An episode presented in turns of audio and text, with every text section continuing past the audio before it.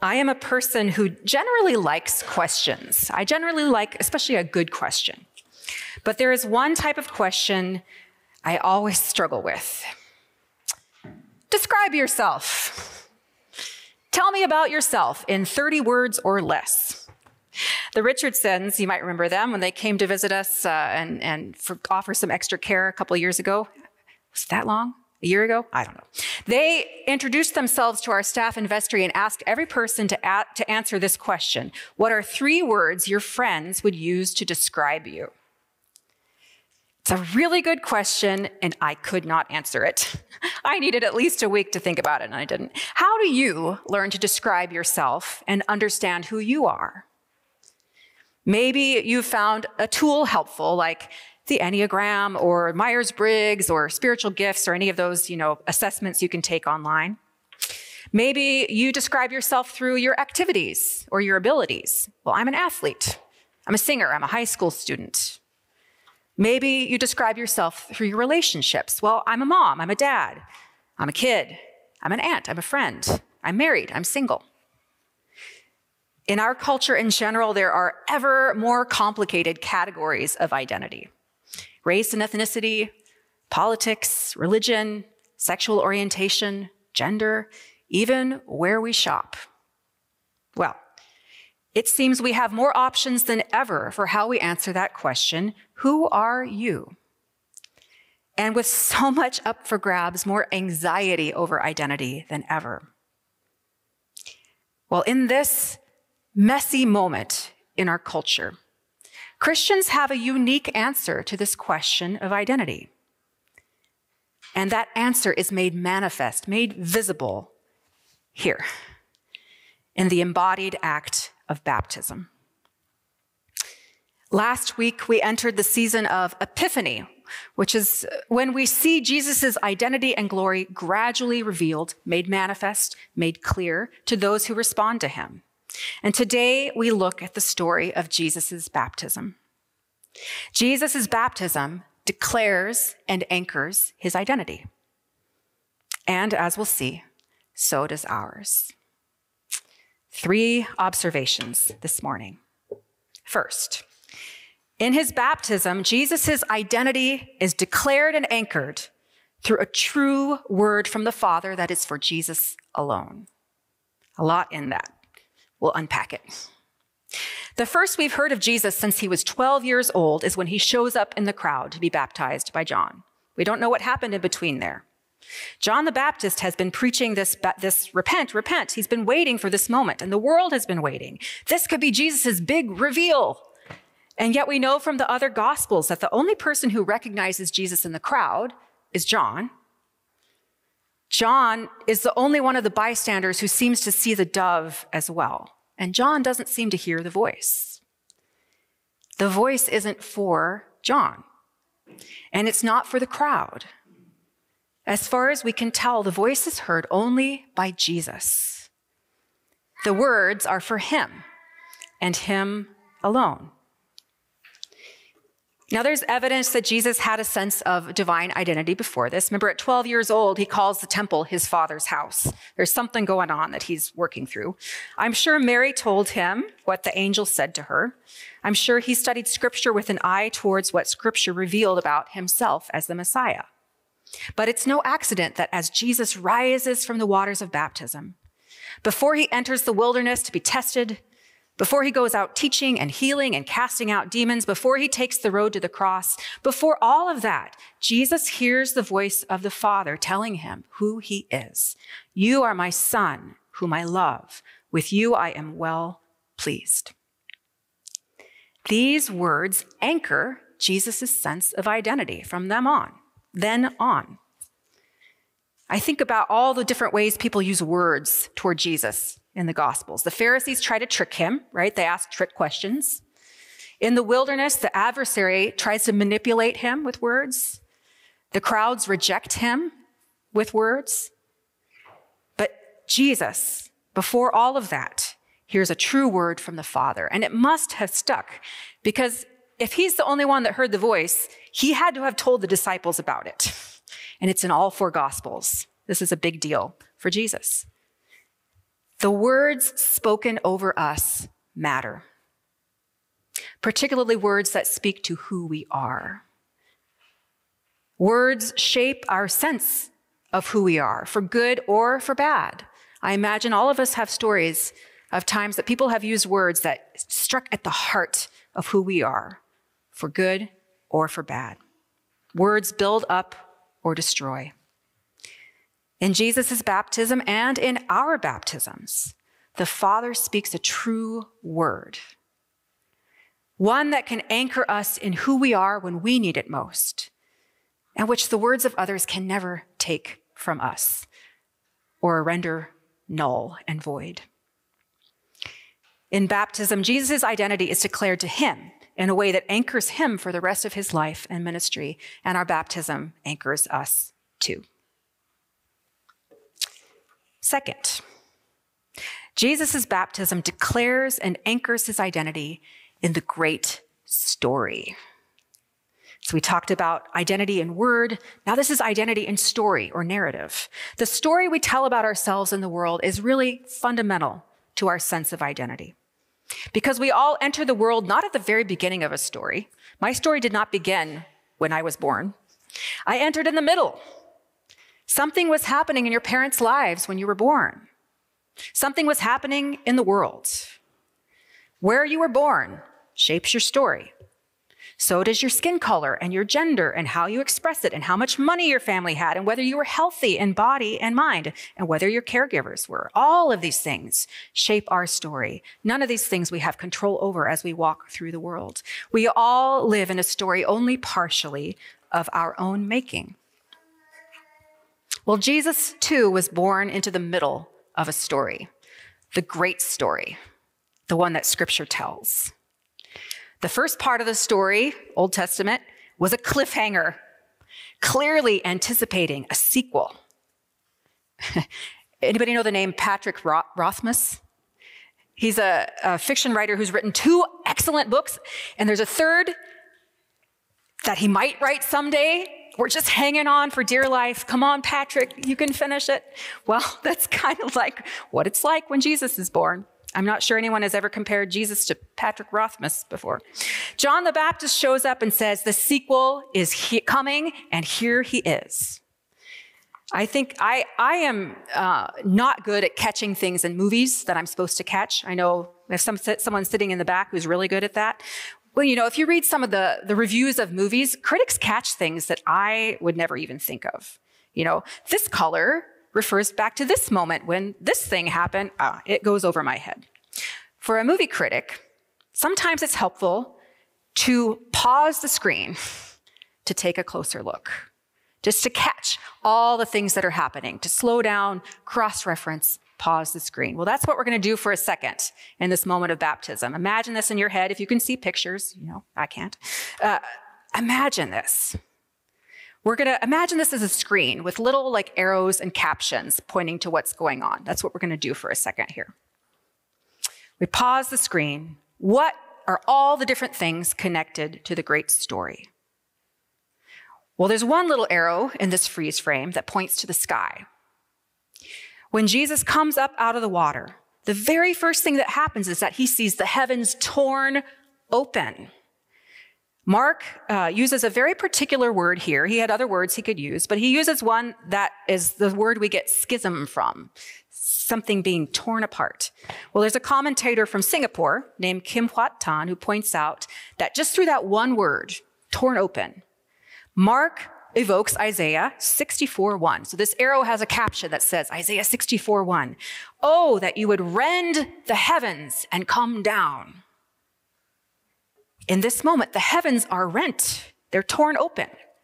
And the caption points out God has come down in the person of Jesus. There's another arrow that points to the dove. Jesus sees the heavens torn open and the Holy Spirit descending on him like a dove. Again, caption Isaiah 42 Here is my servant whom I uphold, my chosen one in whom I delight. I will put my spirit on him and he will bring justice to the nations. Here, Yahweh is putting his spirit on the chosen one in whom he is well pleased. And the caption of the dove reminds us the Jewish people expected an outpouring of the Spirit in the day of the Lord, a moment of cleansing that would result in the renewal of all Israel. Here it is, right here. And the caption points out that we're kind of used to the Holy Spirit as a dove, but this was an unusual image. The dove is not really used to depict the Spirit in, in the great story. It's usually associated with Israel. A picture another arrow connecting the dove to the word son, which is the name placed on Jesus by that voice from heaven. The arrows remind us that in the first part of the great story, Israel was called Yahweh's son. Now, that title is placed on Jesus. There's a lot going on. Another arrow points to the water itself. And this caption borrows a quote from Fleming Rutledge's book on Epiphany. To be baptized by John is to submit to a personal, individual cleansing from sin. But who is able to take away the sin of the whole world? And this caption has a cross reference to John's gospel. Behold, the Lamb of God who takes away the sin of the world. It points out that Jesus is being baptized here not because he needed to repent of personal sins, but as an embodied way of entering into the great story in solidarity with sinners, to live faithfully where Israel failed, and thus to bless all nations through himself. He enters in for us. Then there's a really fun arrow that points under the water, and it has a picture of a carving of Jesus' baptism from a church door in Cologne, which pictures Jesus stomping on a demon while he's being baptized. If anybody wants to draw me a picture of that, if you're bored during the sermon, please do. I would love to see it. Fleming Rutledge points out again the early church saw the story of Jesus' baptism in these huge mythological terms as a descent into the realm of death and Satan. By his immersion, the waters are purified and the demons conquered. Jesus' baptism is a picture in advance of his death and resurrection and his victory over the powers of chaos and destruction. This is getting to be a very crowded screen, all in just a few images and words. Now, Jesus knew what was being declared here through all these images and pictures, and he knew how it fit into the great story. There's one last caption that points forward in an arrow to the next parts of the story. Because next, right after this, the Spirit drives Jesus into the wilderness for 40 days, dot, dot, dot, just like Israel came through the Red Sea in the Exodus and then wanders in the desert 40 years. And then Jesus' first public words are from Isaiah 42. Again, this very passage evoked in the baptism account. Jesus knows the great story. He knows how big it is. He knows the stakes. And his baptism both declares it and anchors his place in it. When we are baptized, and you'll hear this in our baptism uh, liturgy today, we too are baptized into this great story. Because that great story is now the story of Jesus. We are baptized into his story, into his death and resurrection. We die to sin. We rise to new life through the Holy Spirit given to us, just as the Holy Spirit descended on him. So the Holy Spirit fills us in our baptism.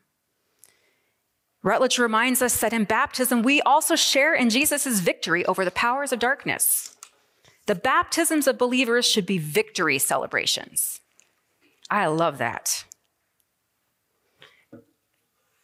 Thomas and Alexander this morning will be baptized into the great story. Your life is the story. Do you know that? Yeah.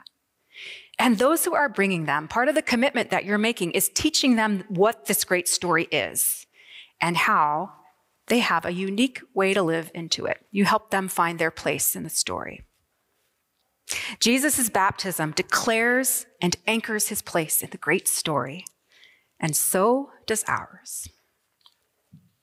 Third and last, Jesus' baptism declares and anchors his identity in his belovedness. We talked about how words shape our identity and how story shapes our, our identity. Well, so do relationships. In fact, one of the myths of identity in the modern world is this message that we're supposed to just kind of find our identity on our own. Like you could just go out in the wilderness and think a while and, and light campfires, and eventually you'll figure out exactly who you are, the end. Now, don't get me wrong, we need differentiation. We need to know where I end and you begin, but our identity is never formed apart from relationship. It's been fascinating to learn more about what neuroscience has learned eh, about how our brains do this. We have these things called mirror neurons in our brain that are constantly giving us information, mirroring back what we're picking up from others, whether or not we're aware of it.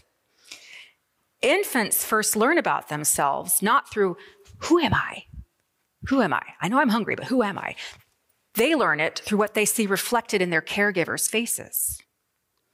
When a child has caregivers who can't or don't accurately reflect back what their child is experiencing, or when a child has caregivers who reflect back contempt or disgust instead of love and care, that changes a child's brain.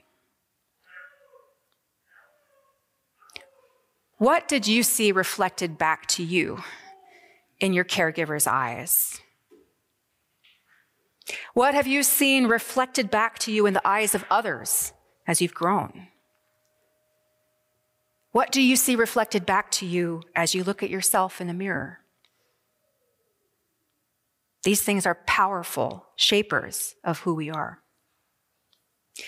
Well, Jesus, at this crucial entry into ministry, hears his father's assurance that he is the beloved son. Jesus doesn't have to worry or wonder about his security and his relationship, his attachment with the Father. He's secure in his belovedness because he's heard it declared over him and sealed in baptism. Jesus is able to do what he does in the world because his identity is anchored first and foremost in his status as beloved Son of the Father. And that is the relationship with us that the Father also declares and anchors in our baptism. In baptism, we're adopted as beloved children of the Father. We never have to wonder what we will see reflected back to us in our Heavenly Father's eyes. It is always beloved. This week, I sat with a man in my office who I've talked with here and there, someone from the community. Someone who could be described uh, in the words of Howard Thurman as a man who lives his life with his back against the wall, someone with a hard life. He has experienced incarceration, addiction, poverty, violence. He had a, a God fearing mama. He's getting help, but it's really hard to find employment and housing when you've got a record. So he still struggles. He's spoken to me on more than one occasion of how much it hurts when someone shrinks back from him when they pass him in the street or on the train, because he's black. He's spoken to me of the rage he sometimes feels at how he's judged based on his appearance.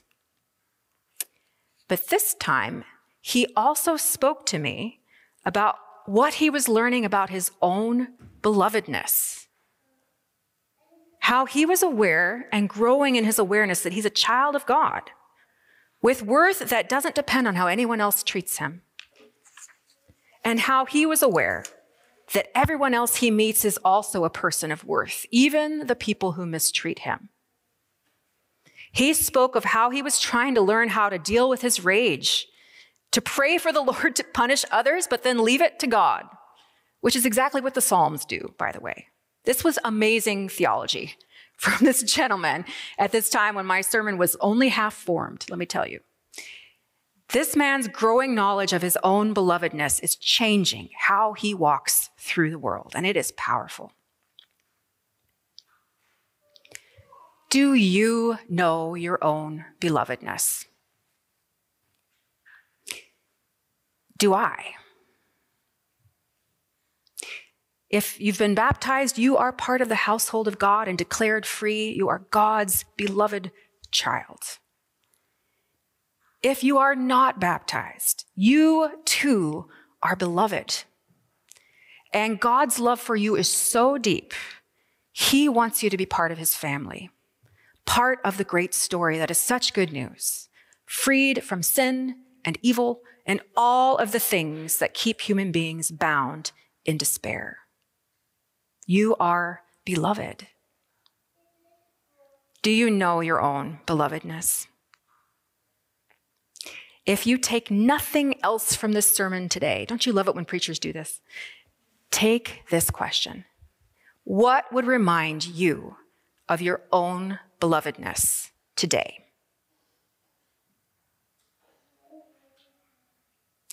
Jesus' baptism declares and anchors his identity in his belovedness, first and foremost to he, him himself.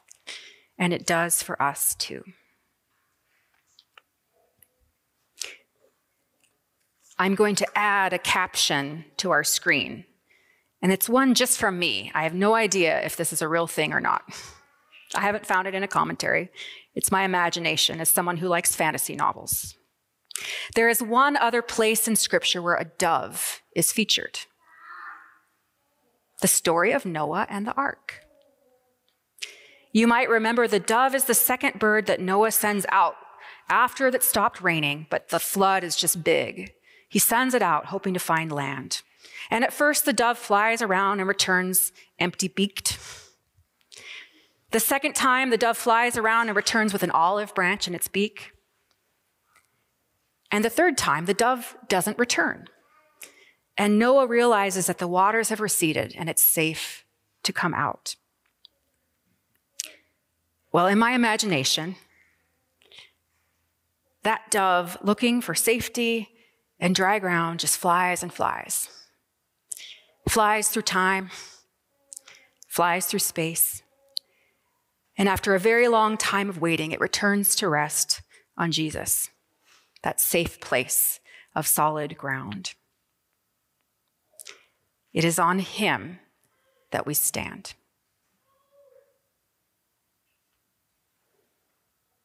In the name of the Father, and the Son, and the Holy Spirit, I offer these words. Amen.